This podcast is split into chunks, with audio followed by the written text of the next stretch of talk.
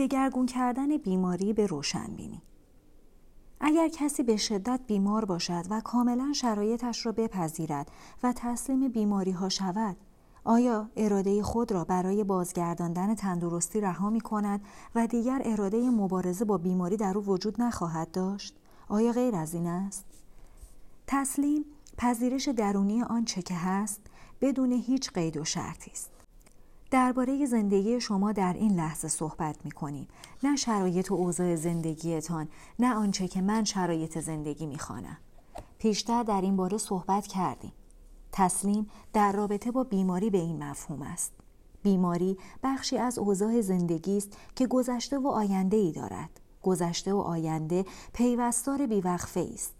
مگر آنکه قدرت چشمگیر لحظه حال از طریق حضور آگاهانه شما فعال شده باشد. همان گونه که می‌دانید در ورای موقعیت های مختلفی که شرایط زندگی را میآفریند و در زمان وجود دارد نیروی ژرفتر و ضروریتر هست. زندگی شما بودن در بیزمانی لحظه حال. به این دلیل که در لحظه حال هیچ مشکلی نیست بیماری هم نیست.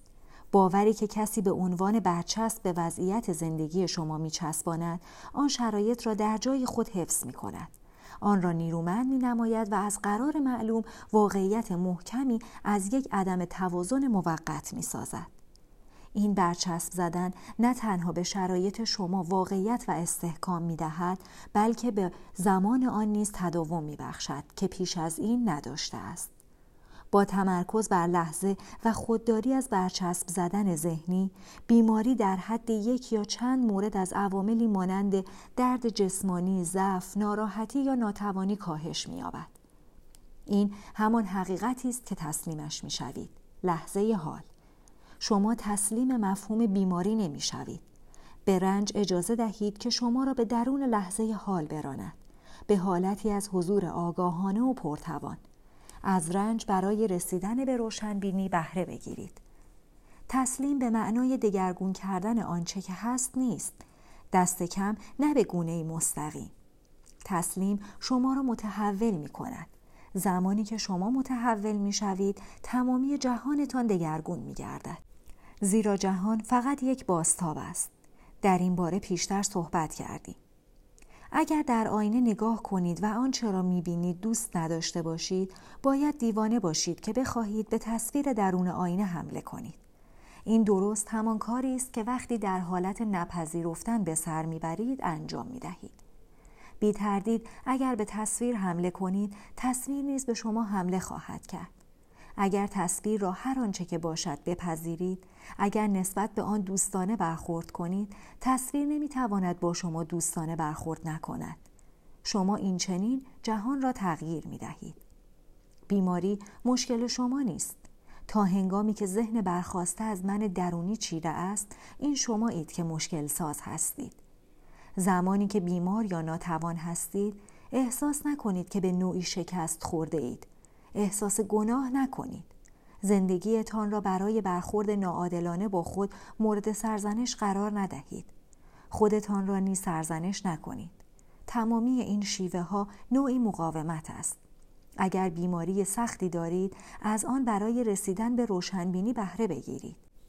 از هر رویداد بدی که در زندگی رخ می دهد برای روشنبینی استفاده کنید.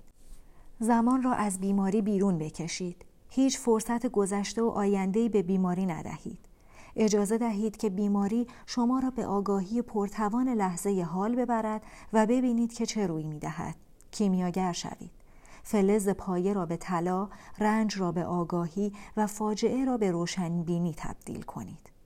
آیا به شدت بیمار هستید و اکنون درباره آنچه که گفتم احساس خشم می کنید؟ این نشانه روشنی است که بیماری بخشی از احساس وجودتان شده است و اینک شما از هویت و همچنین بیماریتان حمایت می کنید. وضعیتی که برچسب بیماری بر آن خورده باشد هیچ ربطی به آن کسی که به راستی هستید ندارد.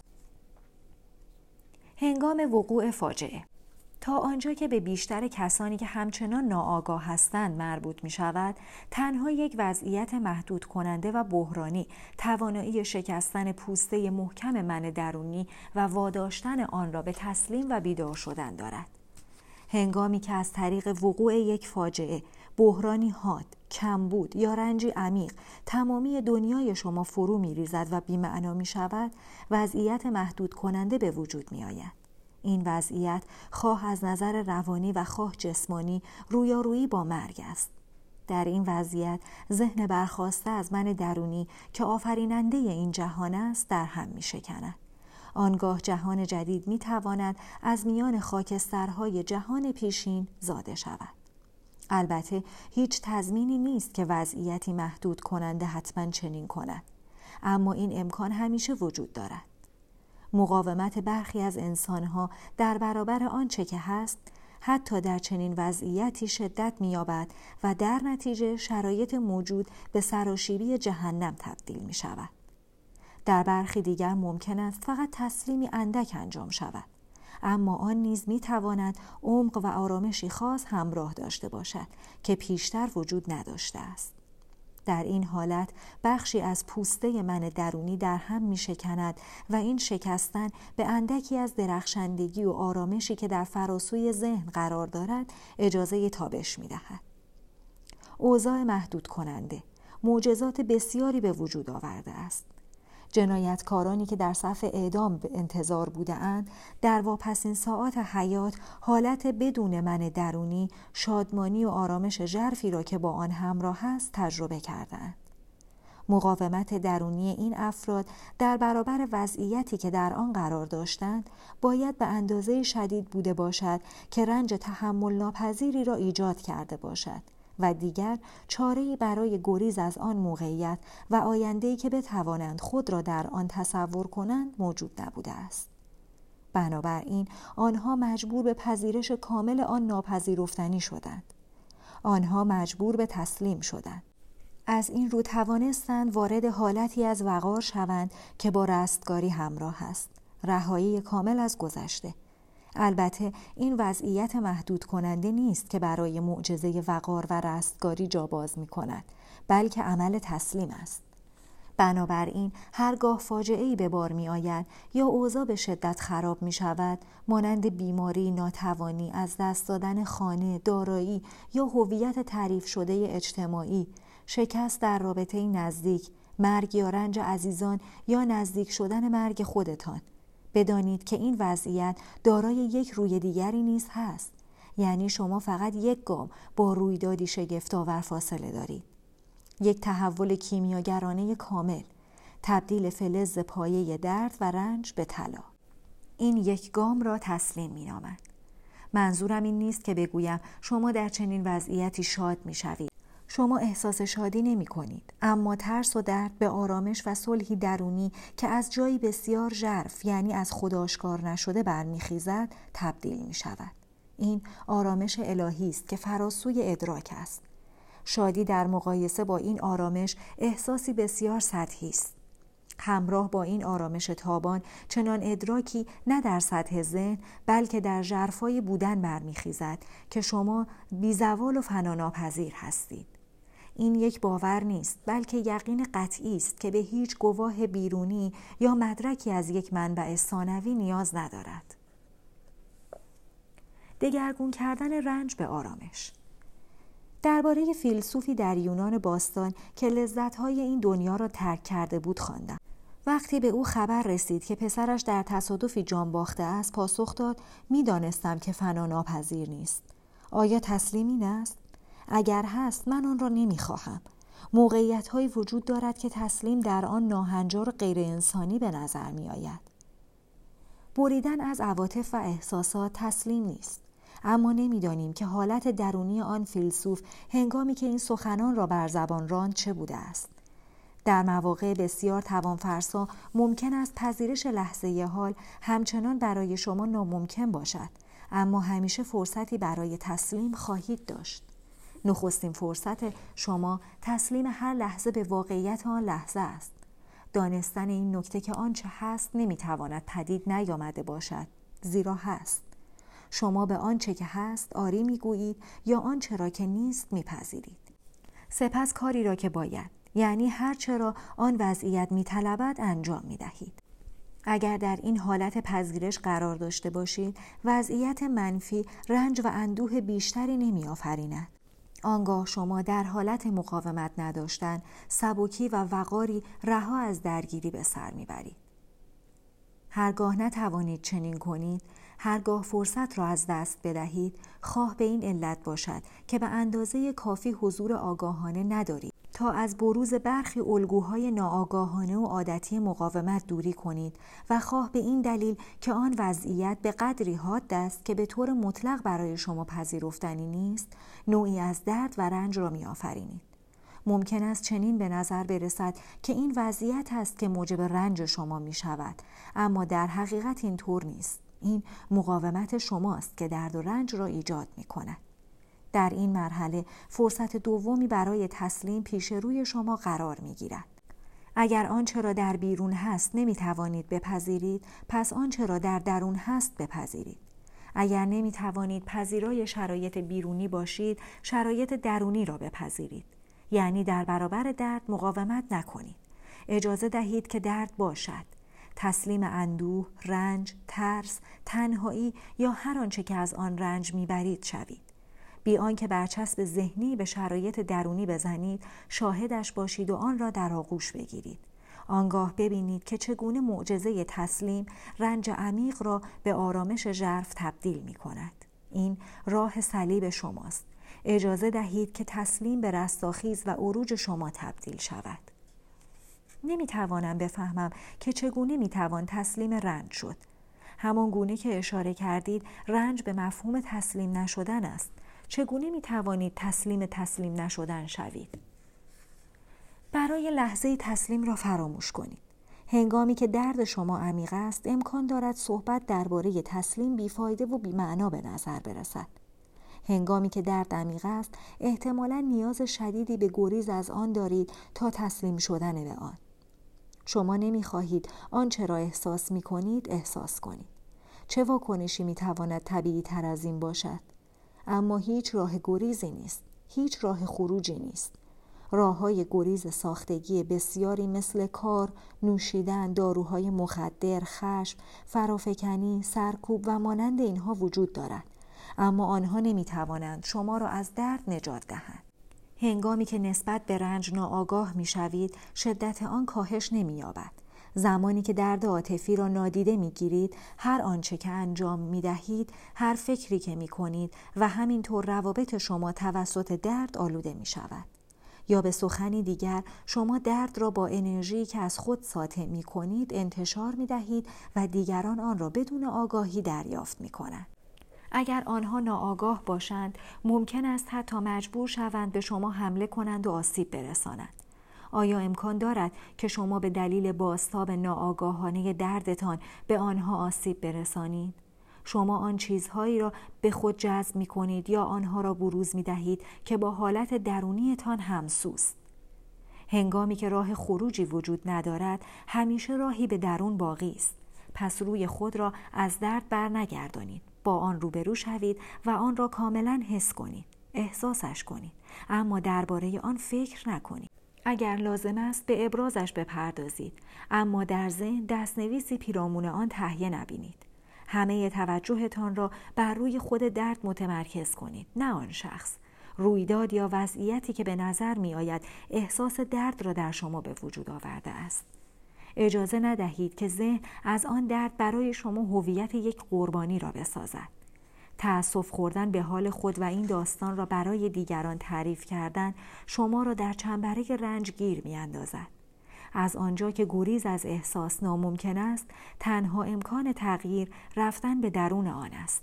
وگرنه هیچ چیز تغییر نخواهد کرد. پس توجه کاملتان را بر آنچه که احساس می کنید متمرکز نمایید و از برچسب زدن ذهنی به آن خودداری کنید. هنگامی که وارد آن احساس می شوید به شدت هوشیار باشید. ابتدا ممکن است جایی تاریک و دهشتناک به نظر برسد.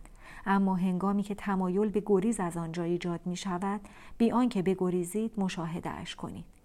پیوسته توجهتان را به درد بازگردانید. به آن احساس اندوه، ترس، وحشت و تنهایی یا هر چه که هست توجه کنید با تمامی وجود و با هر یاخته جسمتان حاضر و هوشیار باشید. با چنین کاری نور را وارد این تاریکی می کنید. این شعله آگاهی شماست. در این مرحله دیگر نیاز ندارید که نگران تسلیم شدن باشید. تسلیم پیشاپیش روی داده است. چگونه؟ توجه کامل پذیرش کامل است و پذیرش کامل به مفهوم تسلیم است.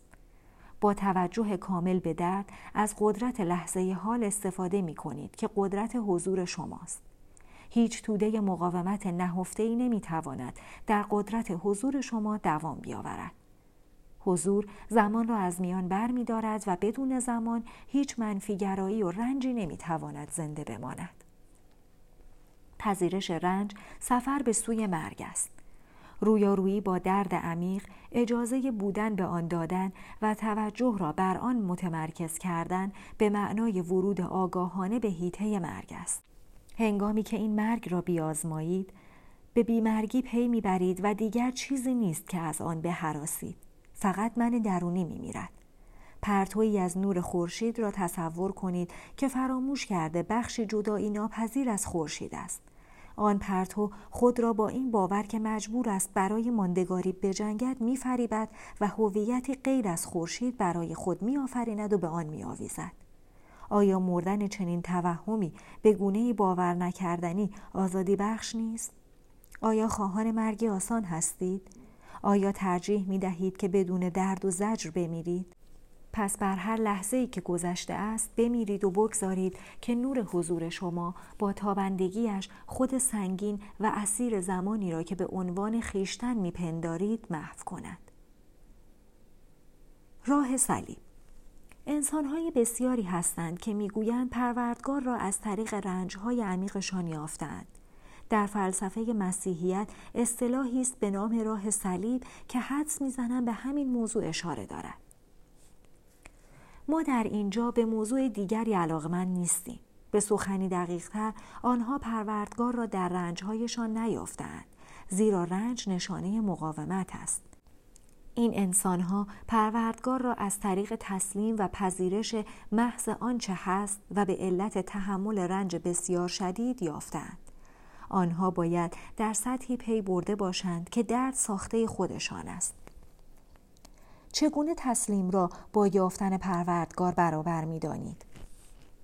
از آنجایی که مقاومت را نمی‌توان از ذهن جدا کرد دست برداشتن از مقاومت یعنی تسلیم شدن و پایان چیرگی ذهن بر شما ذهن پروردگاری کاذب و شیادی است که وانمود می کند شماست با دست کشیدن از مقاومت همه داوری ها و منفیگرایی ها ناپدید می شوند. سپس گستره بودن که توسط ذهن مسدود شده بود گشوده می کردن. ناگهان سکون گستره‌ای احساس آرامش نامتناهی در درون پدیدار می شود که در آن آرامش شادمانی عظیم نهفته است. درون این شادمانی عشق قرار دارد و در درونی ترین کانون آن همان تقدس و بیکرانگی جای دارد که بینام است. من فرایند تسلیم را یافتن پروردگار نمی‌خوانم. زیرا چگونه می‌توان چیزی را پیدا کرد که هیچگاه گم نشده است؟ یعنی همان زندگی نابی را که شما هستید. عبارت آشکار نشده محدود کننده است. نه تنها به علت هزاران سال برداشت و استفاده نادرست از آن بلکه به این دلیل که بر موجودیتی غیر از شما دلالت دارد. آشکار نشده خود بودن است نه یک موجود. در اینجا هیچ گونه رابطه فائل و مفعولی هیچ دوگانگی هیچ شما و بودن دیگری وجود ندارد. ادراک پروردگار طبیعی ترین چیزی است که وجود دارد. واقعیت باور نکردنی و شگفتآوری نیست که شما از وجود پروردگار آگاه می شوید بلکه آن است که شما از وجود پروردگار آگاه نیستید. راه صلیب که به آن اشاره کردید راهی قدیمی به سوی روشنبینی است و تا همین اواخر تنها راه بود. اما این راه را نادیده یا تاثیر آن را دست کم نگیرید زیرا هنوز هم کارایی دارد. راه صلیب راهی کاملا معکوس است. به این مفهوم که بدترین پدیده زندگی یعنی صلیب شما به بهترین پیش آمدی تبدیل می شود که تا کنون برایتان رخ داده است. صلیب یا رنجتان با مجبور کردن شما به تسلیم در برابر مرگ و با واداشتن شما به هیچ شدن به بودن شدن زیرا آشکار نشده نیز هیچ چیز است. به بهترین زندگیتان تبدیل می شود. در این زمان تا جایی که به اکثریت ناآگاه جامعه بشری مربوط می شود راه صلیب تنها راه است. در این دوران انسانها فقط از طریق رنج بیشتر بیدار می شوند و بر طبق انتظار روشنبینی به عنوان پدیده ای جمعی پس از آشوبی گسترده روی می دهد. این فرایند باستا به عملکرد برخی قوانین کیهانی است که بر رشد آگاهی حاکم می باشد و از این رو توسط برخی بینندگان حقیقت پیش بینی شده است.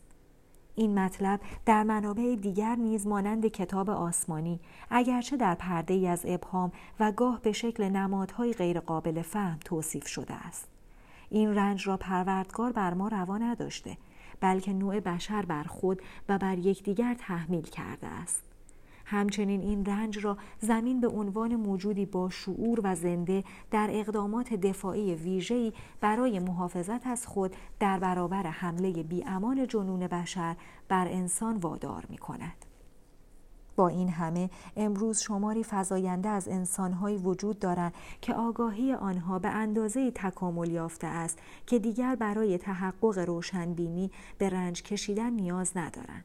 شما ممکن است یکی از این افراد آگاه باشید. روشنبینی از طریق رنج یا راه صلیب یعنی با تقلا، داد و قال و به زور وارد ملکوت بهشت شدن. شما سرانجام تسلیم می شوید زیرا دیگر نمی توانید درد را تحمل کنید. اما تا زمانی که این اتفاق روی دهد تا مدتی طولانی این درد ادامه می یابد. روشنبینی آگاهانه و انتخاب شده به مفهوم دست برداشتن از وابستگی به گذشته و آینده و فقط لحظه حال را کانون اصلی هستی قرار دادن می باشد. این روشنبینی به معنای گزینش زیستن در حالت حضور به جای زیستن در زمان و همچنین به معنی آری گفتن است به هر آنچه که هست. بنابراین دیگر شما نیازی به درد ندارید. فکر می کنید پیش از آنکه بتوانید بگویید من دیگر درد و رنج بیشتری به وجود نخواهم آورد به چه مقدار زمان نیاز دارید تا چه اندازه دیگر درد لازم است پیش از آنکه دست به این انتخاب بزنید اگر فکر می کنید زمان بیشتری لازم دارید زمان بیشتری در اختیار شما خواهد بود و دردی بیشتر زمان و درد از یکدیگر جدایی ناپذیر هستند قدرت انتخاب درباره همه آن مردمی که به نظر می رسد در عمل خواهان رنج کشیدن هستند چه می گویید؟ یکی از دوستانم همسری بسیار بدرفتار دارد که به او آزار بدنی می رساند. شوهر قبلی دوستم نیز همین برخورد خشونت آمیز را با او داشت. چرا باید این زن در زندگی چنین مردانی را انتخاب کند و چرا حاضر نیست از این وضعیت بیرون بیاید؟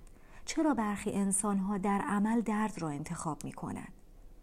می‌دانم که کلمه انتخاب اصطلاحی محبوب در عصر جدید است اما در رابطه با موردی که شهر دادید واژه کاملا صحیحی نیست این گفته که کسی رابطه نادرست یا هر گونه وضعیت منفی را در زندگیش انتخاب کرده گمراه کننده است انتخاب نشانه آگاهی و در واقع میزان بالایی از آگاهی است شما بدون آگاهی انتخابی ندارید انتخاب در لحظه پیش می آید که شما از یکی دانستن خیش بازه و الگوهای شرطی شده آن دست بردارید.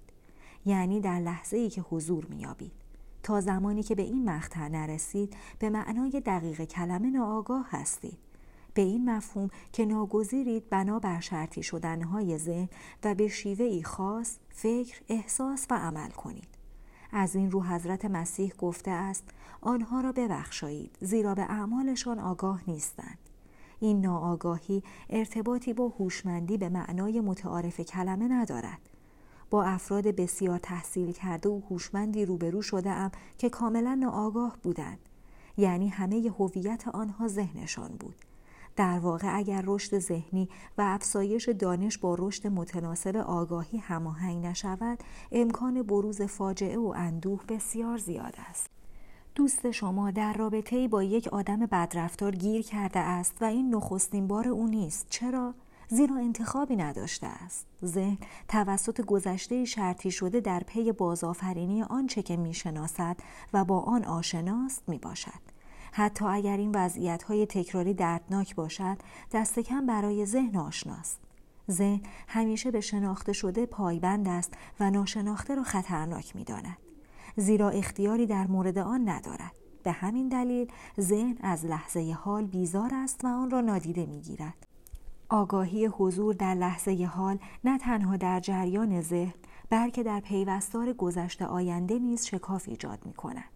هیچ چیز جدید و خلاقی نمی‌تواند وارد این جهان شود مگر از میان این شکاف و از طریق آن فضای شفاف با امکانات بینهایت بگذرد بنابراین شاید دوست شما از آنجا که خیش را با ذهن یکی می‌داند الگویی را که در گذشته آموخته است و در آن صمیمیت و بدرفتاری به گونه جدا نشدنی به هم وصل هستند بازآفرینی می کند. از سوی دیگر شاید الگوهای ذهنی را که در دوران کودکی آموخته بر اساس این باور که او بیارزش و سزاوار مجازات است به اجرا در میآورد امکان هم دارد که بخش وسیعی از زندگیش را در تندیس درد به سر برده که همیشه برای تغذیه جویای درد بیشتری است. شوهرش نیز الگوی ناآگاهانه خود را دارد که الگوی زن را کامل می کند. البته این زن وضعیت زندگیش را خود آفریده است اما آن خودی که این شرایط را می آفریند کیست و چیست؟ یک الگوی ذهنی احساسی که به گذشته تعلق دارد و نه بیش از آن. چرا از این الگو خود می سازید؟ اگر به دوستتان بگویید که خود او وضعیت و شرایط زندگیش را به وجود آورده است به حفظ هویت ذهنیش استحکام می بخشید. اما آیا او آن الگوی ذهنی است آیا این خود همان اوست آیا هویت راستین این زن از گذشته ناشی شده است به دوستتان نشان دهید که چگونه می‌تواند حضوری مشاهده کننده در ورای افکار و احساساتش باشد درباره تندیس درد به او بگویید و اینکه چگونه می‌تواند خود را از آن رها کند. به دوستتان هنر آگاهی از جسم درون را بیاموزید. معنی حضور را به او نشان دهید. به محض اینکه دوست شما بتواند به نیروی لحظه حال دست یابد و در نتیجه از گذشته شرطی شده خود بیرون بیاید قدرت انتخاب خواهد داشت. هیچ کس کشکاری، درگیری و درد را انتخاب نمی کند. هیچ کس دیوانگی را انتخاب نمی کند. این اوضاع پیش می آید زیرا شما به اندازه کافی برای از بین بردن گذشته حضور ندارید و از روشنایی کافی برای زدودن تاریکی بهرهمند نیستید. شما به گونه کامل در اینجا حضور ندارید و هنوز کاملا بیدار نشده اید. در این میان ذهن شرطی شده است که زندگی شما را اداره می کند. به همین ترتیب اگر شما یکی از افراد بسیاری باشید که با پدر و مادرشان مشکل دارند اگر به دلیل کاری که با شما کردند یا نکردند هنوز در وجودتان رنجش هایی را حفظ کرده اید پس همچنان باورتان این است که آنها دارای آزادی انتخاب بودند. یعنی می توانستند رفتار متفاوتی داشته باشند. همیشه این گونه به نظر می رسد که مردم حق گزینشی دارند اما این توهمی بیش نیست. تا زمانی که ذهن با الگوهای شرطی شده اش زندگی شما را اداره می کند تا زمانی که شما ذهنتان هستید چه انتخابی می توانید داشته باشید؟ هیچ. شما حتی در آنجا حضور ندارید. حالت یکی شدن با ذهن به شدت کجرفتار و شکلی از دیوانگی است. کم و بیش همه به درجات گوناگونی از این بیماری رنج می‌برند. لحظه ای که به این مطلب پی می‌برید دیگر رنجشی نمی‌تواند وجود داشته باشد. چگونه می توانید از بیماری کسی رنجشی به دل بگیرید؟ در چنین شرایطی تنها واکنش مناسب همدلی است. پس مفهوم گفته شما این است که هیچ کس مسئول کاری که می کند نیست؟ این عقیده را نمیپسندم. اگر ذهن شما را اداره می کند با وجود اینکه قدرت انتخاب ندارید همچنان از پیامدهای ناآگاهی خود رنج خواهید برد و رنج بیشتری نیز ایجاد خواهید کرد. شما بار ترس، درگیری، مشکلات و درد را بر دوش خواهید کشید. رنجی که این گونه به وجود آمده است در نهایت شما را از حالت ناآگاهی بیرون خواهد کشید. تصور می کنم آنچه که درباره انتخاب می گویید در مورد بخشایش نیز صادق باشد. شما نیاز دارید پیش از آنکه بتوانید کسی یا چیزی را ببخشید کاملا آگاه بود و تسلیم شده باشید بخشایش اصطلاحی است که طی دو هزار سال به کار رفته است. اما بیشتر مردم برداشت بسیار محدودی از مفهوم آن دارند. تا زمانی که احساس وجود شما از گذشته سرچشمه بگیرد نمی توانید به راستی خودتان یا دیگری را ببخشید. بخشایش حقیقی تنها از طریق دسترسی به قدرت لحظه حال که قدرت خودتان است می تواند انجام پذیرد. بخشایش حقیقی گذشته را بی قدرت می کند. آنگاه شما به گونه عمیق پی خواهید برد که هیچ کاری نیست که تا کنون انجام داده باشید یا در مورد شما انجام شده باشد که بتواند هیچگاه کمترین اثر را بر ماهیت تابناک آن کسی که هستید بگذارد. با این آگاهی تمامی مفهوم بخشایش غیر ضروری می شود. و من چگونه می توانم به این نقطه از ادراک برسم؟ هنگامی که به آنچه هست تسلیم می شوید و در نتیجه به طور کامل حضور می یابید، گذشته قدرتش را از دست می دهد. شما دیگر به گذشته نیازی ندارید. حضور و لحظه حال کلید این کار هستند. چگونه می توانم بفهمم که تسلیم شدم؟ هنگامی که دیگر نیازی به پرسیدن نداشته باشید. پایان